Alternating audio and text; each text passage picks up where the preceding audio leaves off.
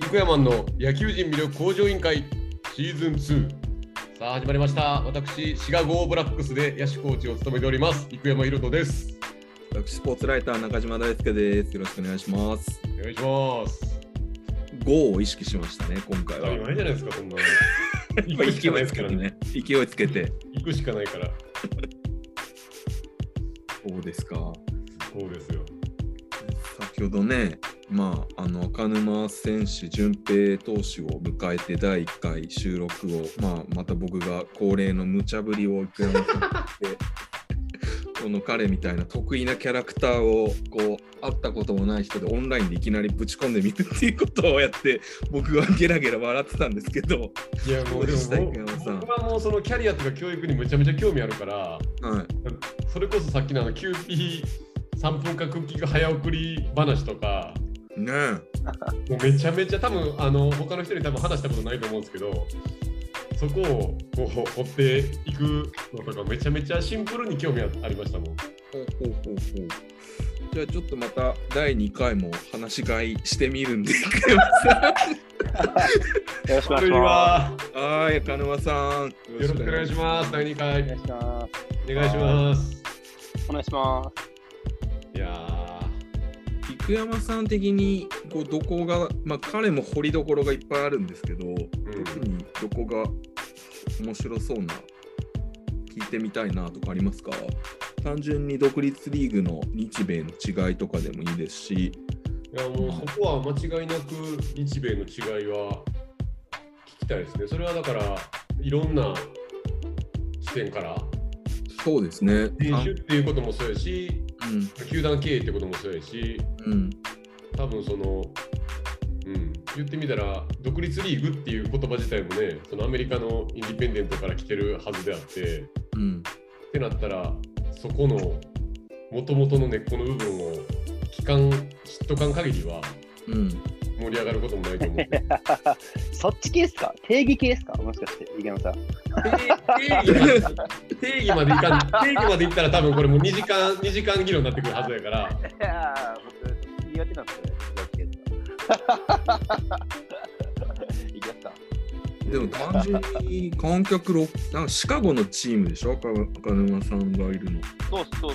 す。シャンバーグって、シャンシャンバーグブーマーズっていうチームなんですよ。日本人も何人かね、あのプレイしてはるんですよ。うんうんそうっすそうっす今もいや、今は僕一人です。過去に過去に過去にしてえ有名どころがいるんですか名前が全然覚えてないです。あれもなんか元、元 NPB の選手もいるとか言って、名前、なんか言ってたな。うんあ監督が、監督が GG 佐藤さんはいうんの元アメリカに一番初め GG 佐藤さんが言い張った時のなんかルームメイトかなんかって言ってた気がします。だからその西武が入る前ってことですか、そうそうそう、アメリカン独立リーグ言い張った時の。うんへーまあ、僕もしかしたらマイナーかもしれないですけど、わかんないですけど、それは。そうそうそうっていう話はよく監督から聞きます。他にもなんか何人か日本人の選手がいたっていうのは聞いたことはあるんですけど。えじゃあ実際その、行ってみて行ってみて感じた衝撃は何かありました衝撃っすかうん100試合あるんですよ、僕らのリーグ。うんあ、でも僕僕自体が何ヶ月で4ヶ月ですかね、5月の中旬から9月ぐらいまでなんで、 4ヶ月で100試合まあ、休みは、僕の今のリーグは月曜日あるんですよ。まあ週1回もあるんですけど、その前のリーグは、まあ、週1回なかったりとか、普通にあるリーグだうん4ヶ月で100試合やったら普通に計算して1日1ヶ月25試合ってことでしょ1ヶ月25週、もっとあったんかな、前の前のリーグは。ちょっと 25×4 で100やからでそうですね30 31日でそうそうっす、まあそんな感じです。うんで、なんか、100試合で僕の、僕も移籍した身分なんで、うんトレードか、トレードした質問してもらったんですよ。で、その前のチームがうん100試合で120人選手入れ替えあって、へえいや、それはやりすぎやろと思いながらも、うもうでスプリングで、そもそもスプリングトレーニング、その5月1週目から始まる、ゴールデンウィークあたりから始まる2週間のスプリングトレーニングがあるんですよ。んそれがまあチームで、みんなチームの選手契約した選手全員が集まる日なんですけど、一番初めの。うん。そこで、明らかに多いやろっていう感じなんですよね。うん。人数。ロースター、そのベンチが20何人、24人ぐらいですかね、23、4人なんですよ。うん。で明らかにもう40人、50人ぐらいおるんですよ。ああああで、でベンチもな、あベンチっていうか、そのダグアウトじゃないわ、ロッカールームもなんか、一つのロッカーシェアしてるんですよね。うん。でなんでこんな、なんでこんなんやねんって思ってたら、毎日毎日5人ぐらい消えたりとか、うん。あ毎日なんか逆になんか溢れてんのに選手また新しいの来たりとか、うん。で、スプリングトレーニング終わったら一気にカットされて20、なんかその23人、4人の枠になって、うん。うん、んで、シーズン始まっても毎日新しいやつ来るし、毎日新しい、あと、ま、なんか変な、変なじゃないわ、なんか選手出るし、みたいな。はうい、んで、そうそうそう、僕が移籍する前は、僕の横のロッカーのやつがどんどん消えていくっていうので、僕があの悪用神って言われてたんですけど。はいとうとうね、僕がね、あの、移籍したんで、僕が悪用神じゃなかったっていうね。はいはい何の話何の漫画やねん、これ。悪名がめっていなくなったって言われてるかもしれない。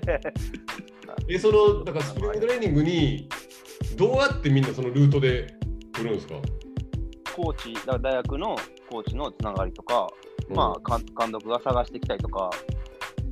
えっと、なんか、多分マイナーリーグと独立リーグに一せ、と在籍している選手は、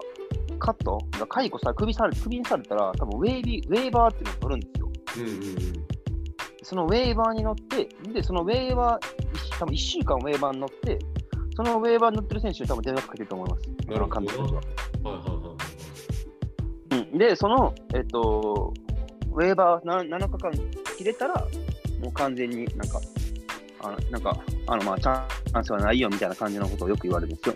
うちのリーグの選手は。なるほどな。いや、でもここがもう分かりやすく日本の独立リーグとアメリカの独立リーグとの分かりやすい違いですよね。切られるのが。基本的に日本独立もシーズン途中でカットされることあるけど、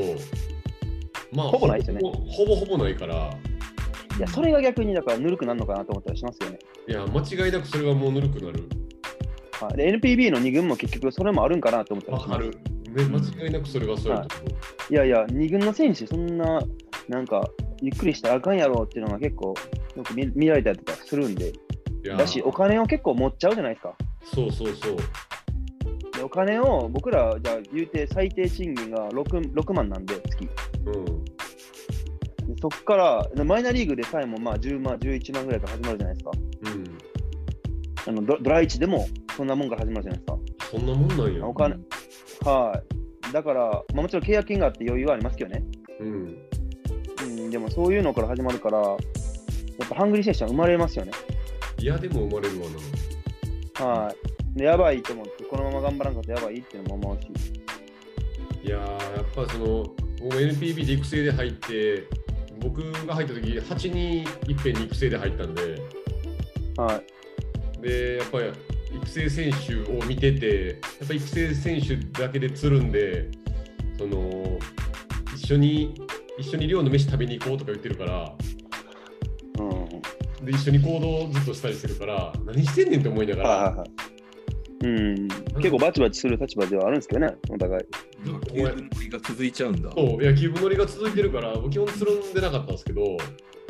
やっぱりそれも時間の使い方考えた時に人に合わせてる場合じゃないしうんうん、間違いないですね。なんかそこら辺がなんかやっぱ NPB の仕組みやっぱでも仕組みによって潰れてる選手っていうのはめちゃめちゃ多いなっていると思います。はい、いるとだか思らそいます。の言ったら野球チームって大体その25人っていうのがベンチ入りでっていうのが基本的に多分野球のルールとしてあるはずなのが、は日本の NPB もそうやけど70人なないしは1育成抱えたら80人近くおってで1軍が25人だから、そのファームに50人近くおるわけですよ。い、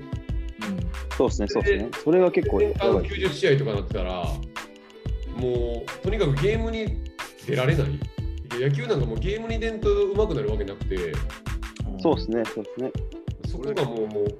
育成選手とかって3軍制を敷いてるソフトバンクとかやったらちゃんとその実践が用意されてるけど。うん。そうじゃない球団とか、うん特にピッチャーって、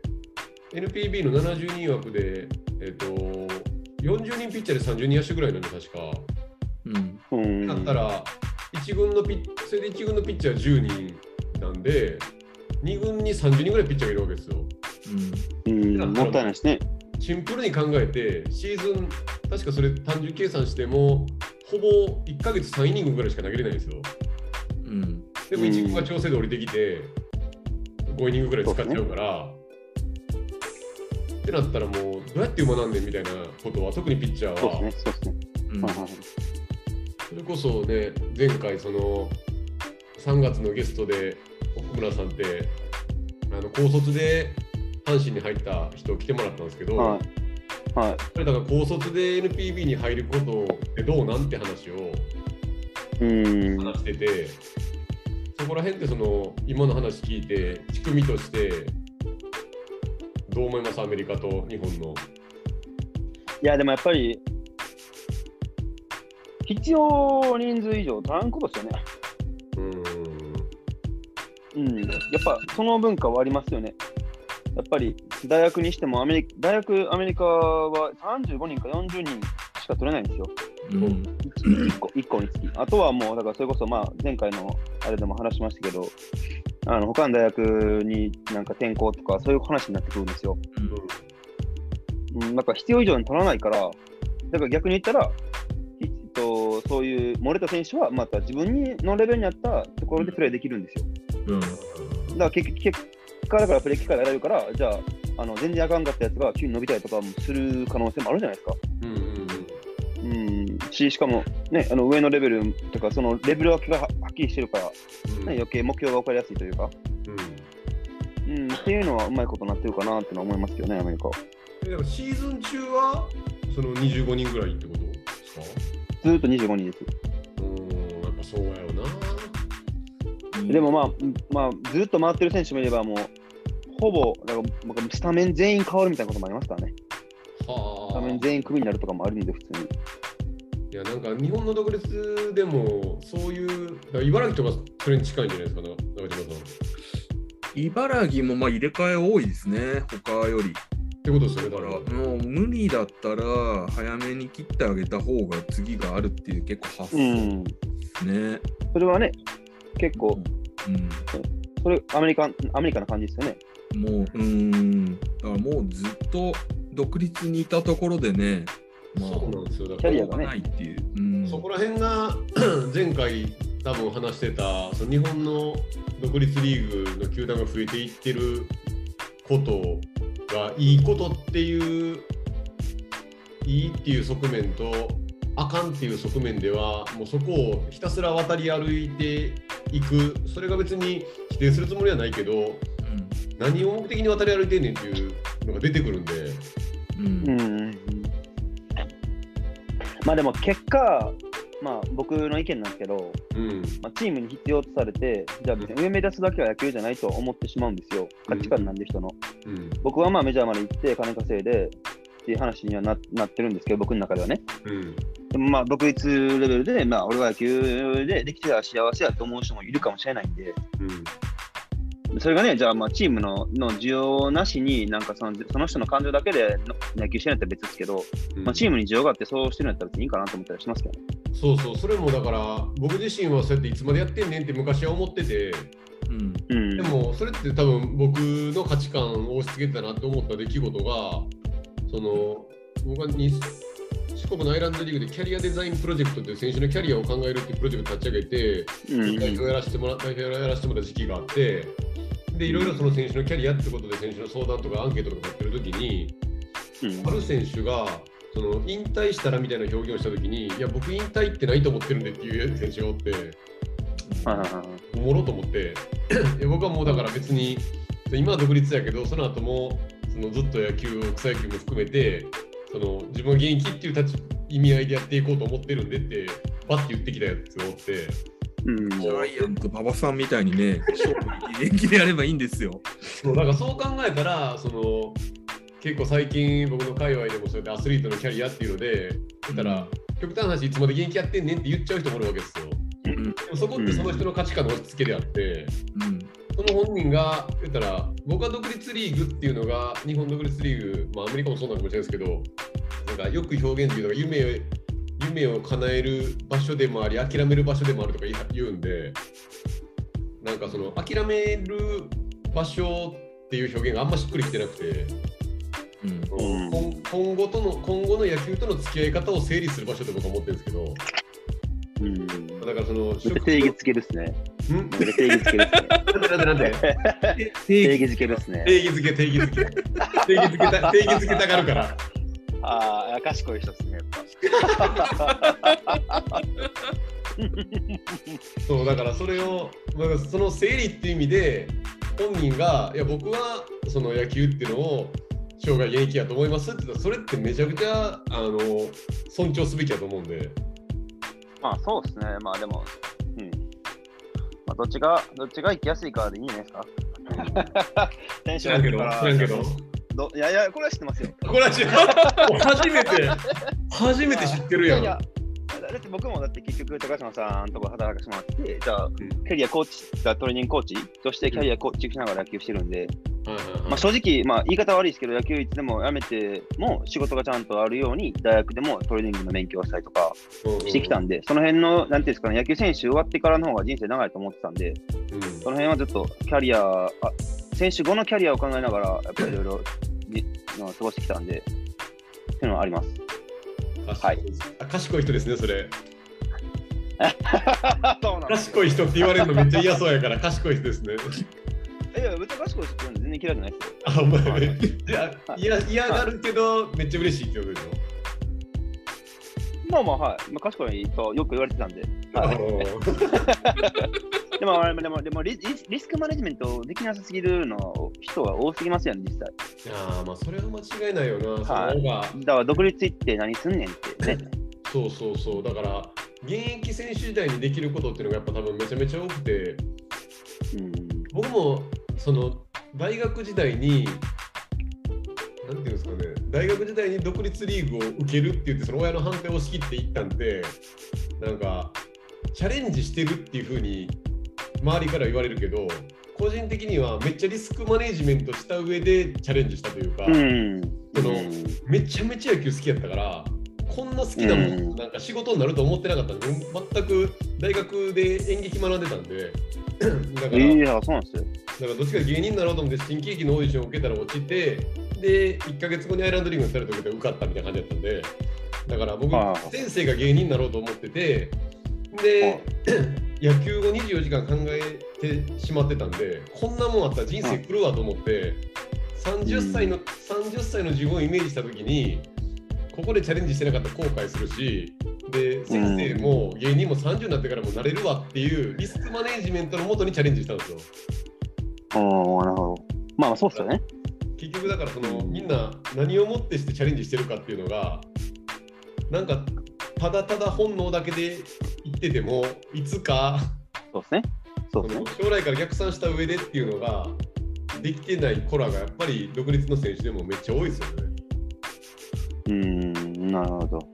僕は結構、あんま日本の独立のの事情はいまいち分かってないんですけど、うん、でもアメリカの独立リーガーって結構スパッて辞める人多いんですよ。へー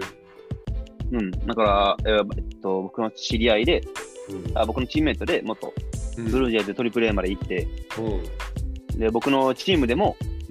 うんもう抑えでずっと活躍してて、うん1年間。うんうんで最後の最後に、スコーンと打たれやったんですよ、そいつ。でめちゃくちゃ大事なとこ、プレーオフ直前で。うんで、プレーオフ、僕らのチームなくなったんですけど、うんそこでそいつ、あ、もう野球やめるって言って。で、俺はちょっと、今からもう一回、ちょっと、カイのカイロプラクターって知ってますあの、うん骨うん鳴らす。うんうんうんはい骨鳴らす学校今から通うわって言って、 やめてきよったやつも。おもろい なぁえちょっとあそれのは多分じゅうん準備しとったんでしょうね、多分。なるほどなぁはい。それってだからここでもう、そこあでかんかったらもうやめるみたいな。いやなんかそこってそれこそその海外今まで出会ってきた海外選手で引退後におもろいキャリア歩んでる人っています、うん、えーっとね、こいつはちょっとやばいですけど、僕が大学1回生、2回生の時に、うんうんサマーリーグって、大学野球って、アメリカの大学野球って、夏休みが6月、7月、8月あるんですけど、その間、部活したらダメなんですよ、全体練習。えだから、サマーリーグっていうのが、まあ、選抜チームみたいな感じで、各大学からいろいろ集まってきてみたいな、うんうんまあ、みたいな感じで、サマーリーグっていうのがあるんですけど、そこでの出会った選手なんですけど、今めちゃくちゃ有名の一部の大学で、うんうんそこレギュラー走ったサードのレギュラー走った選手なんですけど、が、えっと、サマーリーグ終わってから、うんいやもう、そのたまたまそのチームの監督がスカウトやって、メジャーリーグの。うん。んでさオール、ちょうどオールから、ちょっとブルペンに投げさせてくれって言って、154投げて、うんうんそのま まあのダイヤモンドバックスと契約してっていう選手がおったんですけど、うんでそういうその選手がずっとあのマイナーリーガーとか、その WA までキック行ってやめたそのクビになったんですけど、うんずーっとマイナーリーグの時も、ずーっともう、ゲーム配信、ほオンラインのサバイバルゲーム配信でずーっとやってて、ううんほんで、首、首首切られた瞬間にストリーミング始めて、それであのビジネスにしました。えー、いや、すごいな。待っても、すごいなって思って。やっぱだからその、キャリア考えてたんやって思って。はあそれは考えてたのかたまたまやってたのかどっちなのいや、まあ、やりながらでしょうね。だから、まあまあ、あこれからになるやんと思ってやったんかって話ですよね。なすげえな J リーガー、那須大輔さんとかそうですけどね。はあマリノスとかにいた。何人かいますけどね。現役時ね、代結構いますよね、最近、ゲーマーは。今の時代。よくさ、ね、ダルビッシュさんなんかもそうですよね、プロスピーでう。んね、まああ、そうね。あ、はいじゃあ、結構そういうのは。うん。まあサッカーの方がそこら辺はそのよく問題な練習時間が短いからそっちの方ができるって話になりますけどね。うん。えー、またなんかいろいろあったかな。まあ、その野球中、だからそのプロアマがあんまり、あプロアマがそもそもないから、アメリカは。確かに。だから、あの、マイナーリーガーの時に、だから Vlog って言って、まあ、その動画のブログとか、うん YouTube に上げて、YouTube チャンネル作って、そのまま、じゃあ、野球指導に生かす選手とかはいっぱいいますよね。ああ、ほんまそこはもうそのアメリカと日本の大きな違いその指導に対してお金払うか払わないかの文化はやっぱ圧倒的にちゃいますもんね。うん、まあ、学生野球が、やっぱり教職員の方がやられてるんでね、どうしても、そうあのそう。ね、野球が手話にはなってきますよね。うんそこはそこも大きな問題よな。うん。そこで結構、まあ、マイナーリーグ、マイナーリーガーの、じゃあ、あのパーソナルキャンプというか、パーソナルトレーニングみたいな感じでよく、ね、あの話はいっぱいありますけどね、それで、まあ、オフシーズンお金稼いでますとか、例えば僕のチームのコーチ、あの独立リーグのチームのコーチは、そもそも大学のコーチとか、うんうんうんうん、シーズンかぶらないから、じゃあ、シーズン、えっと、は冬は、えっと、大学のコーチで、で夏、夏、秋は、えっと、僕らのチームのコーチ、独立リーグのコーチとかよくあります。うん。あそういうことか。その6月からその先で8月ぐらいはないからってことで。そうです、そうです、そうでうーん、おもろそれ。す。そんなんもあります。でし、選手でそういうのもいます。選手で、えっと、大学は、えっと、そのオフシーズンは大学のコーチしてんねんってやつもいっぱいいます。うんはあ。え、でも 6, え6月から8月でしたっけ、その部活した後そうそうです。そうえそうです。、それやったら、野球やったらシーズンどこでやるんですかえ、えっと、大学野球ですかうん。大学大学野球は2月、3月、4月、5月なんですえー、え寒ないん ですかよ。寒いですよ。え、寒いけどそこなんや。寒いけどそこなんや。寒い。何そバスれケのあれがあったりとかするんで、あーはい、バスケが秋で、えっ、と、雨冬が、えっとアメフトで、夏、えっとそのあ冬後か、1月、2月、3月ぐらいから、あの野球があるんで、まあ、そんな感じで回ってます。テレビ中継とか関わってくるんだ、その事情に。多分あると思うんですよね。多分じそゃうなだいとおかしいっすよね。うーん。だかはらよ、アメリカはなんか良くも悪くも合理的というかね、すべてあ。が確。かに、まあ、ううんデザイン設計されてますよね。ーん圧倒的な違い。面白いっすよねうーんそれおもろいな。えそうそう、僕もだから大学のコーチしたいんですよね。なるほどな。え、大学のコーチは、その言ったら、収入になるってことですよね。もちろんもちろん大学のコーチで収入になって、で、まあ野球でか、だから野球選手としても稼いでみたいな、だから自分の選手としてのキャリアがそもそもコーチとしてのキャリアにもなつながるんで、それってどんな、大体どんなもんもらえるんですかいや、低いらしいっすよ。でもあ、そうなんや。ね、ささ30もらえたらいい方とか言ってましたからね、確月30。か。はい。うん、まあまあ。コーチとしてね。はいはいでも多分、グラウンド整備からいろいろ選んだんですよ、選選択から。選択はい、大学は僕ら選択はコーチがとか、そのか係の人係の人がやってくれるんで、何それそうなんや。そうなんですよ。へえこ。いやもうなんお金か、は多分。掘り下げど、どこ掘り下げたいことこといっぱいあるから、どこ掘り下げようって今迷ってるんですけど、 2回目も結構いい時間来ましたね。マジっすか来てない。もう早い30分ぐらいやってんじゃないのこれ。今多分25本ぐらいか、そんなもんじゃないですか本。当ですか。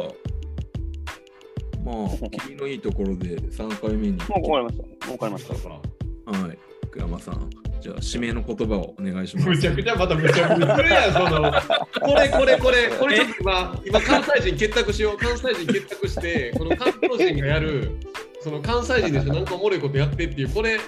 これにちょっと一石投じたいんやけど、京都と結託して。た。ああ、まあね。それはもう大阪の人です面白いはずっすよね。うわ、えいや、裏切りよった。都合よく京都出すやん、ほんまに。だから言えねん、京都、ほんまに。関西人ぶったり、急になんか、あいや、うちは別にそういう出しゃばらへんからみたいなの出し始めるから、がいや、面白いここなとすねんだ、言うたはるんで。ほんまに使いこなすわ、ほんま、やらしは。 ああ、 やらしい、ややらしい口に聞きました。やらしは。じゃあ福山さん、またはい3回目ということで。はい、お願いします。ありがとうございまあしりがとうございたまし。たありがとうございました。